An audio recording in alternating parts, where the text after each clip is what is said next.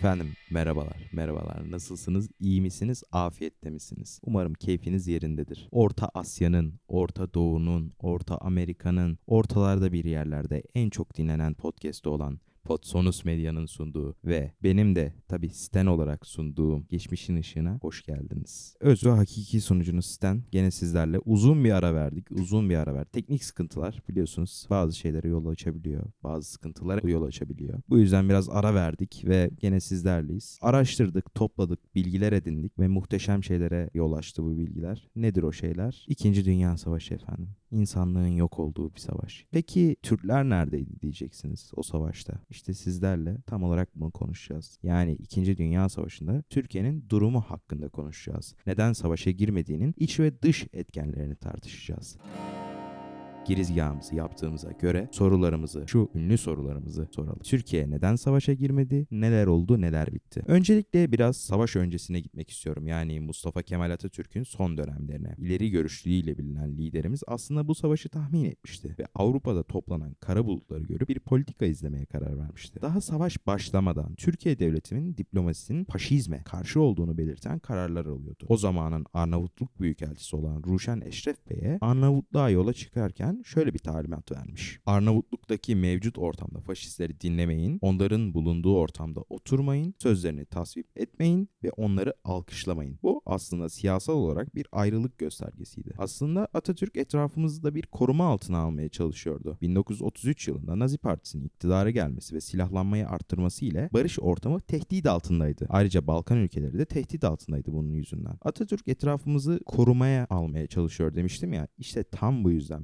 19 1934 yılında Balkan Antantı imzalandı. Romanya, Türkiye, Yunanistan ve Yugoslavya arasında. Boğazların önemini çok iyi biliyordu Atatürk ve belki de 1936 yılının en önemli politik zaferini kazandı ve Montreux Boğazlar Anlaşması ile Boğazların tek hakiminin Türkiye olduğunu kabul ettirdi ve bunu da Lozan'ın taşlandırılması olarak adlandırıldı. Böylece savaşlarda boğazlar kapalı olacak ve hep Türk askeri tarafından korunacaktı. Doğuda topraklarımızı korumak için de 1937 yılında Sadabat Paktı'nı imzaladı. Türkiye, Irak, İran ve Afganistan. Atatürk bu anlaşmalar ile etrafını barış çemberiyle çevirmişti ama yeterli değildi. Almanya ve Sovyetlerin Türkiye'ye saldıracağını düşünmüyordu. Daha çok İtalyanların bunu yapabileceğini, Bulgarlarla birleşip boğazları ele geçirmeye çalışıp güneydeki kıyılarımıza amfibik bir harekat düzenleyeceklerini düşünüyordu. Bunun için Trakya bölgesinde Trakya manevraları adında askeri bir tatbikat düzenletti ve dış güçlere Türkiye'nin olası tehditlere hazır olduğunu ve buna karşı herhangi bir aksiyonda tepki verebileceğini göstermek için bir gözdağı vermişti. Mustafa Kemal Atatürk sadece anlaşmalarda değil, ölümünden sonra neticeye ulaşsa da Sancak yani Hatay anlaşmazlığının da üstüne gitmişti. Bildiğiniz üzere Kurtuluş Savaşı sürerken 1921 yılında Ankara Anlaşması ile Fransa Anadolu'dan çekilmişti ve İskenderun kısmına özel bir idare verileceğine ve oradaki halkın milli kültürünün korunacağına dair bir karar alınmıştı. Fransa yıllar sonra Suriye ve Lübnan ile münasebetini yeni bir seviyeye taşıdı taşıdı ve bağımsızlıklarını tabii tırnak içindeki bağımsızlığı vermekle kalmayıp ittifak bile kurdu onlarla. Ama İskenderun ile ilgili bir düzenleme yapılmadı. Türk diplomatları ve özellikle Atatürk bunun yanlış olduğunu savunup 1 Kasım günü Milletler Cemiyeti'nde İskenderun'un bağımsızlığının verilmesini söyledi. Tabii bu uygulamaya konmayınca Türk-Fransız ilişkileri iyice açıldı. Bununla kalmayıp İskenderun halkı da eylem yapmaya ve polislerle çatışmaya başladı. Yıllar geçti ve Almanya'nın Avusturya ilhakı ile Fransa'nın politikası derinden etkilendi ve Doğu Akdeniz'in müttefiki ihtiyaç duyacağını fark edip Hatay üzerindeki politikalarını yumuşattılar. Hatay 23 Haziran 1939 yılında Türkiye'ye katıldı. Biliyorsunuz ki Mustafa Kemal Atatürk 10 Kasım 1938 yılında vefat etti. Ama vefatının ardından bile ülkesine hizmet etmişti. Atatürk dönemini inceledik. Vefatından hemen sonra yani 11 Kasım 1938'de olağanüstü durumdan dolayı TBMM toplandı ve oy çoğunluğuyla İsmet İnönü başa geçti. Tabii ki de İsmet İnönü savaş yıllarının en önemli ismi. Biraz da İsmet İnönü'nden bahsedelim. Milli şef başa geçmişti. Mustafa Kemal Atatürk'ün ölümüyle sıkıntılı bir süreci girilmişti. Çünkü ekonomik kalkınmalara nasıl devam edileceği muammada kalmıştı. İsmet İnönü kişiliğinden ve genel olarak savaşın yani bu Kurtuluş ve Birinci Dünya Savaşı'nı görmüş bir insan. Bu memlekete ve insanlara zararlarını birinci elden görmüştü. Ve savaştan kaçınmak için bir politika üretmeye başlamıştı. Diğer ülkeler yani Almanya, Rusya, İtalya ve dahası görebileceğiniz üzere daha çok irredantizmi savunmuştur. Bu İtalya'nın ortaya attığı bir ideoloji, bir fikir ve uygulamaçlardır. Ama ama Türkiye ne buna ihtiyaç duymuştur ne de buna gücü yetmiştir. Bu yüzden Türk liderlerini tebrik etmek lazım aslında. Çünkü savaşa zıplayıp girmemenin nedeni ihtiyatlı, savunmacı ve gerçekçi politikalarıydı.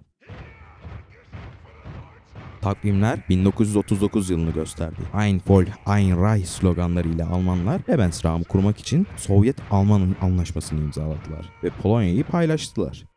İngiltere ve Fransa garantör devletler oldukları için direkt olarak savaşa girdiler. Polonya'nın garantör devletleriydi bunlar. Böylece 2. Dünya Savaşı başladı. Bu olaylar karşısında 1 Kasım 1939 yılında Cumhurbaşkanı İsmet İnönü Fransa ve İngiltere ile karşılıklı anlaşmaların yapıldığını ve mazide olduğu gibi Türk-Sovyet ilişkilerinin dostane bir şekilde seyir edeceğini duyurmuştu. Bu ülkede bravolar ve alkışlar ile karşılandı. Ama gene yıl içerisinde tam ışık karartma tatbikatları yapıldı. Bunlar hava saldırılarının engellenmesi için yapılan tatbikatlar. Tam ışık karartma demek o. 1940 yılı gelip çattığında inanılmaz bir olay gerçekleşti arkadaşlar. Almanlar kısa bir sürede Fransa'yı kukla bir devlet olan Vichy rejimini oluşturdu. Almanlar biliyorsunuz 1940 yılında alıyor Fransa'yı. Vichy rejimi de bir faşist rejim olarak kuruluyor. Normal özgür Fransa'nın yerine. Bu vahim olay hem İngiltere'yi silip süpürebilecek bir güç olduklarını gösteriyordu Almanların hem de bütün dünyaya tehdit olduklarını. Tam bu zamanlarda İsmet İnönü halkın maneviyatını korumak için tekrar meclis açılış konuşması yapıyordu. Hatta konuşmanın önemli bir kısmında tarafsızlıklarının hanelerine saldırı olmadığı sürece devam edeceğini belirtiyordu. Hadi o konuşmanın bir kısa bir metnine bakalım. Hükümetiniz muhtelif vesileleri size arz etmiştir ki Türkiye'nin hudutları haricinde bir karış toprakta gözü bir hakkı ihlale niyeti yoktur. Bize emniyetimize, o emniyete müteradif olan hayati menfaatlerimize tecavüz niyetinde olmayan hiçbir devlet bizim siyasetimizden endişe ve bizi hakkımızın mahfuziyetini istediğimizden dolayı mahaze edemez.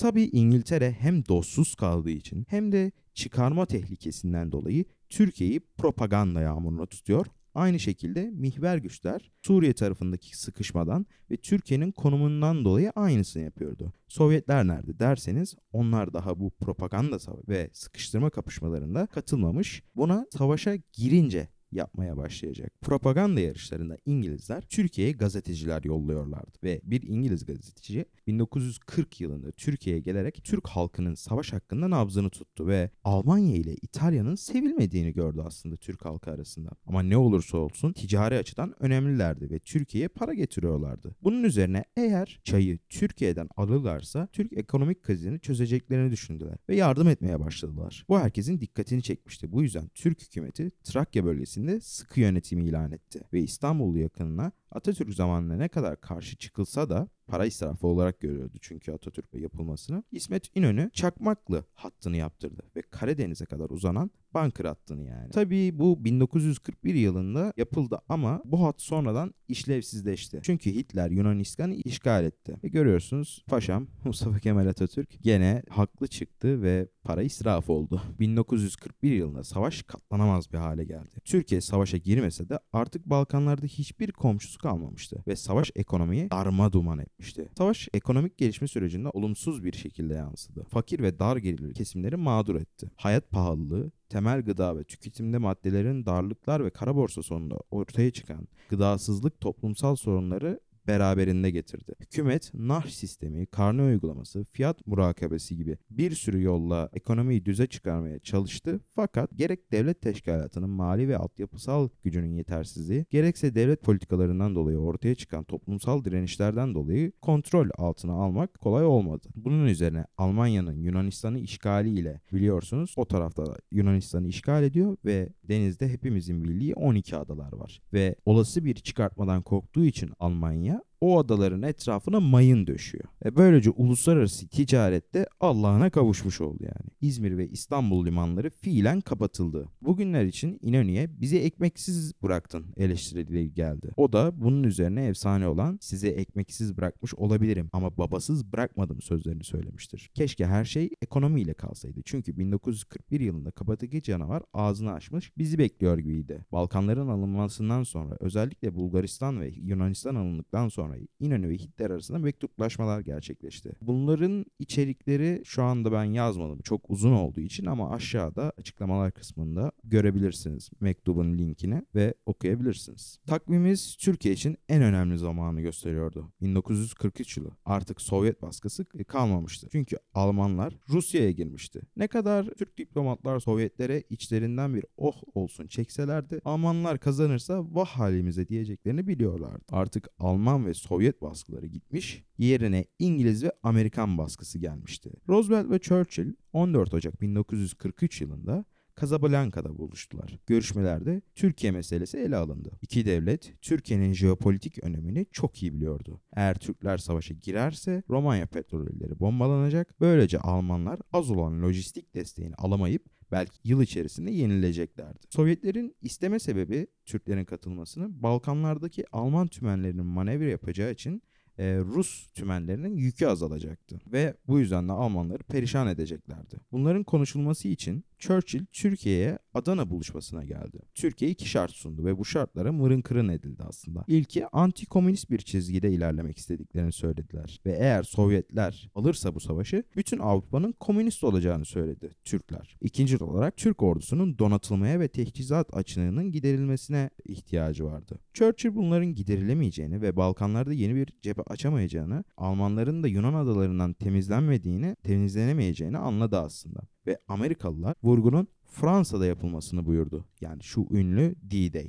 Tabi bu görüşmeyi Churchill unutmadı ve gerçekten çok pis bir hareket yaptı ama bunu e, sona saklayacağım. En sonunda zaten anlayacaksınız ne yaptığını. 1944 yılında artık işler Almanlar için hiç iyi gitmiyordu. Ruslar freni patlamış bir kamyon gibi geliyorlardı. Amerika ve İngiliz orduları Sicilya ve Afrika'dan kati zeferler almış ve 6 Haziran gününe kadar Kuzey Fransa'ya çıkarma planları yapıyorlardı. 1944 yılında Türkiye birçok sorun ile karşılaştı. İlk olarak Nisan 44'te eğer Almanlara krom ihracı devam ederse müttefik devletlerin hepsi ambargo uygulayacağını bildirdi. Böylece sevkiyat durduruldu. Bu yetmedi tabi. Mayıs 1944 yılında ırkçılık Turan dava davaları görülmeye başlandı. Detayına girmeyeceğim merak eden e, olursa araştırıp bakabilir. Ayrıca bu yıl Türkiye'nin dış ticaret hacminin en az olduğu dönem oldu. Bunun sebebi ticaretteki aksamanın ekonomiyi çok etkilemesi oldu aslında. Burada dersimizi görüyoruz ki hiç almamışız. Çünkü o kadar armut piş ağzımıza düşüz ki ham maddeyi satıyorduk. Ham maddeleri sattık. Hep işlenmiş bir şey satmadığımız için